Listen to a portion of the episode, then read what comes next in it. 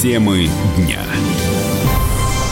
Здравствуйте, вы слушаете радио «Комсомольская правда». Меня зовут Валентин Алфимов. Мы с вами говорим на главные темы дня. Красноярский край задыхается от смога. Горит больше 250 тысяч гектаров леса. Города будто окутаны туманом, не видно солнца. В больнице обращаются люди с жалобами на плохое самочувствие. На прямой связи со студией корреспондент «Комсомольской правды» Елена Некрасова. А, Елена, здравствуй. Что сейчас происходит в регионе? Валентин, здравствуй. Действительно, мы живем в едкой дымке, такой с запахом гари уже четвертые сутки. Сегодня картина не меняется. Вчера вечером было очень все плохо. Действительно, невозможно было открыть ни окна, ни выйти на улицу. Люди просто буквально-таки задыхаются от этого дыма.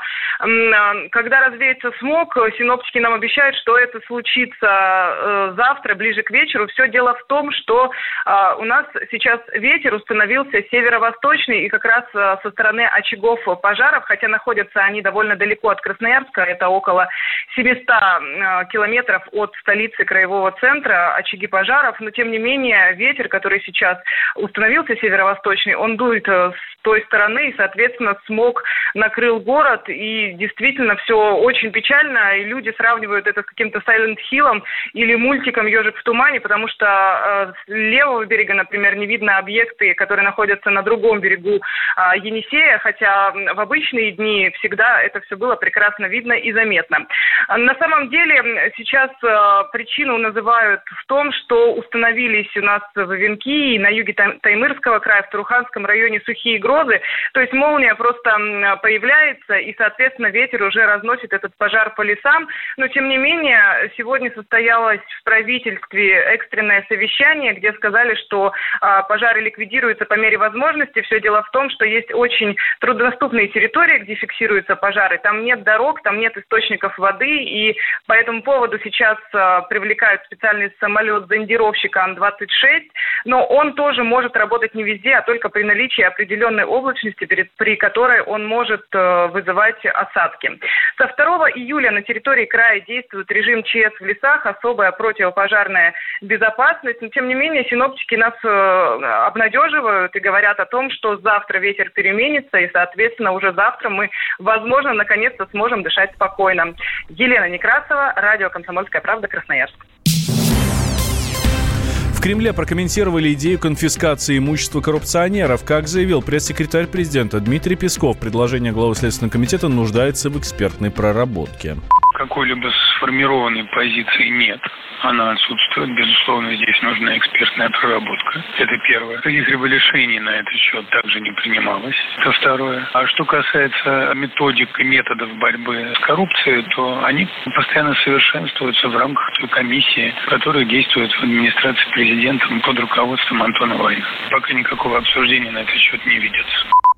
Вернуть конфискацию имущества для коррупционеров предложил глава Следственного комитета. А, по словам Александра Бастрыкина, это должно стать э, дополнительной мерой к уголовному сроку.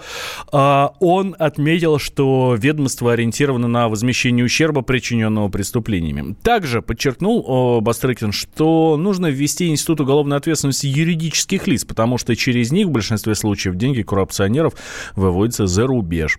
Как рассказал глава Национального антикоррупционного комитета Кирилл Кабанов, это поможет вернуть активы из-за границы процедура, которая сейчас существует, она достаточно сложная, поскольку нужно, во-первых, доказать, что предметы обогащения, имущества или средства, они были получены незаконным путем, то есть предмет незаконного обогащения. Через гражданский процесс происходит конфискация. То есть она проходит не в рамках уголовного процесса. А Бацинин предлагает правильный механизм юридический с позиции конфискации имущества уже в рамках уголовного расследования. Исходя из того, что коррупция все-таки бизнес, задача его все-таки обогащения, то есть если мы будем понимать, что мы имеем вопрос с изъятием коррупционных активов, мы достаточно серьезно продвинемся, в том числе и в международном сотрудничестве, потому что в настоящий момент у нас Запад не возвращает. Ну, они просто экономически не целесообразно возвращать средства нам. Но если будем заявлять, что это коррупционные активы, тогда, наверное, им будет посложнее не вернуть наши средства. А большая часть средств, она уходит за рубеж. Член Комитета Госдумы по безопасности и противодействию коррупции Анатолий Выборный подчеркнул, что в первую очередь нужно акцентировать внимание на профилактике таких преступлений. Мы прекрасно понимаем, что если коррупционеры что-то украли, и это доказано, то суд вполне может обратить взыскание на украденное, то, что было предметом совершения преступления. Вот в этой части акцент сместить оперативных служб, следственных органов, дознания на то, чтобы максимально оперативно выявлять а лучше всего, если сместим акцент на предупреждать те правонарушения, потому что превенция – это ключевая вещь. Намного выгоднее предотвратить правонарушение, нежели затем потом возбуждать уголовное дело, искать виновных, искать э, похищенные имущества и так далее. Фактически это основное лекарство будет для того, чтобы максимально минимизировать это зло в нашей стране. Глава Следственного комитета Александр Бастрыкин заявил, что только в прошлом году по коррупционным делам изъято имущество на сумму почти 2 миллиарда рублей. Темы дня. Банковский сектор. Частные инвестиции. Потребительская корзина. Личные деньги. Вопросы, интересующие каждого. У нас есть ответы. Михаил Делягин и Никита Кричевский. В эфире радио «Комсомольская правда». Час экономики. По будням в 5 вечера.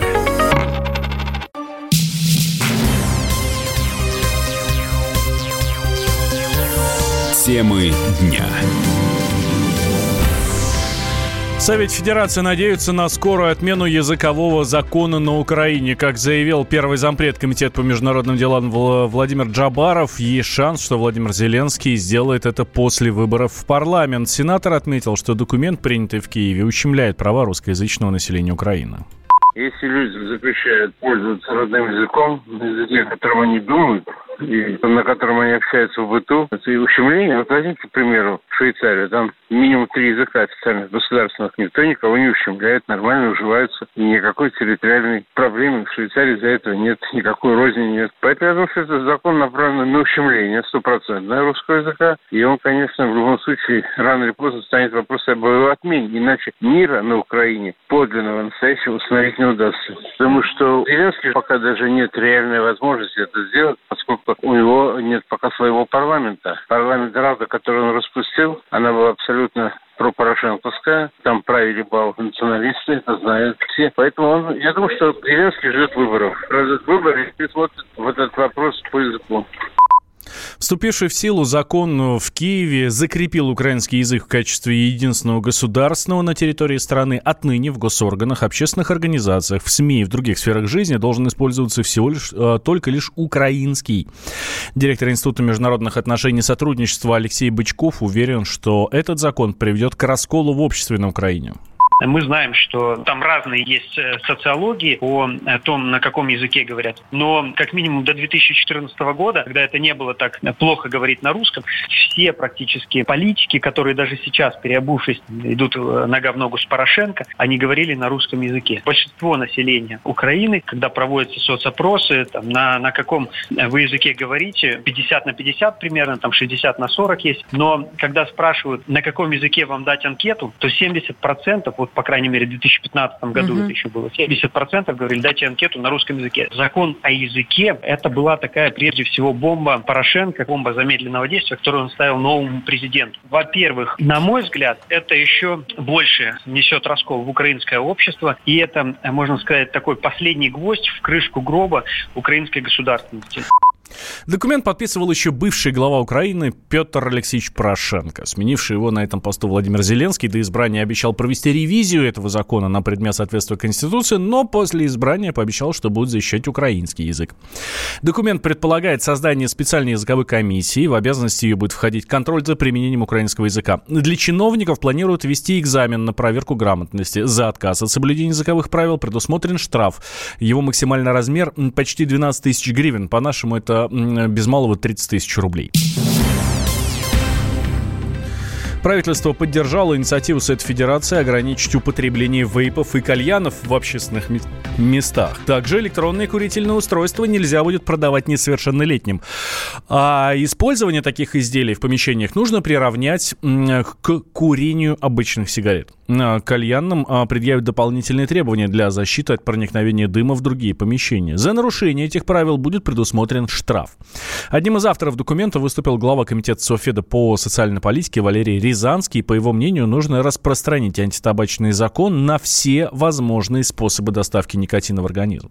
Воздух в стране стал чище благодаря тому, что были приняты соответствующие законы по борьбе с э, табакокурением, вообще дым как таковым. Э, если ну, на обычную табачную продукцию существуют какие-то ГОСТы, тех регламенты, то на продукцию в виде электронной сигарет никаких ни ГОСТов, ни ограничений не существует. Просто никто ничего не знает, что продается вот в этих ампулах, в этих блоках. Э, мы предлагаем, раз это речь идет о доставке никотина в организм другим способом, приравнять их к обычным курительным веществам. Хотите курить, курите дома на здоровье. Хоть сигареты, хоть кальян. Но когда речь идет об общественных местах, избавьте нас от этой дымовой завесы. Закон носит очень простой характер. Распространить на все остальные виды доставки никотина в организм те же самые требования, что и на обычные сигареты. Сенаторы также предлагают запретить пропаганду курения электронных устройств в СМИ, в фильмах и в театре. Это уже не первый проект закона, который затрагивает правила употребления вейпов и кальянов. В мае Мосгордума направила в федеральный парламент документ, регулирующий оборот устройств, имитирующих курение табака. К ним э, депутаты отнесли системы нагревания табака, вейпы и кальяны. Ну и ранее сообщалось, что ограничения по продаже таких устройств в России законодательно закрепили почти 30 субъектов. Три четверти россиян считают эффективным переобучение людей старшего возраста. Такие данные приводит Роструд. 80% опрошенных заявили о готовности обучиться новой специальности перед пенсией.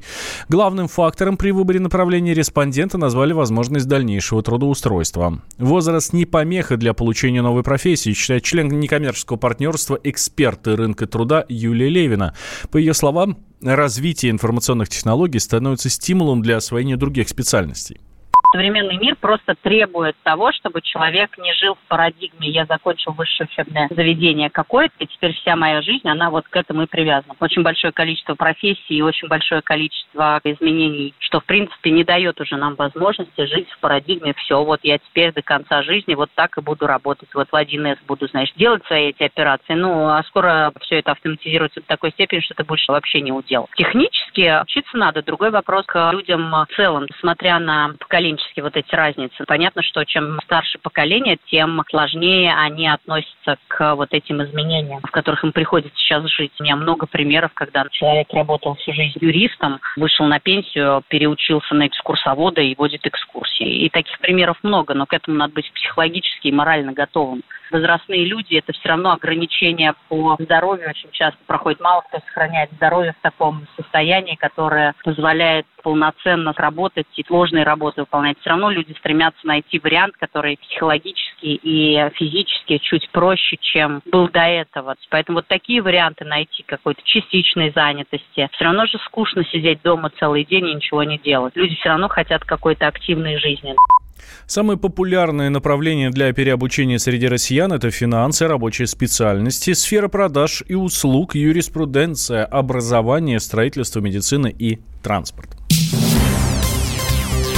Опять ты куда-то собрался? Тебе лишь бы из дома уйти А я опять должна дома сидеть, да? Ты только о себе и думаешь Жена опять против?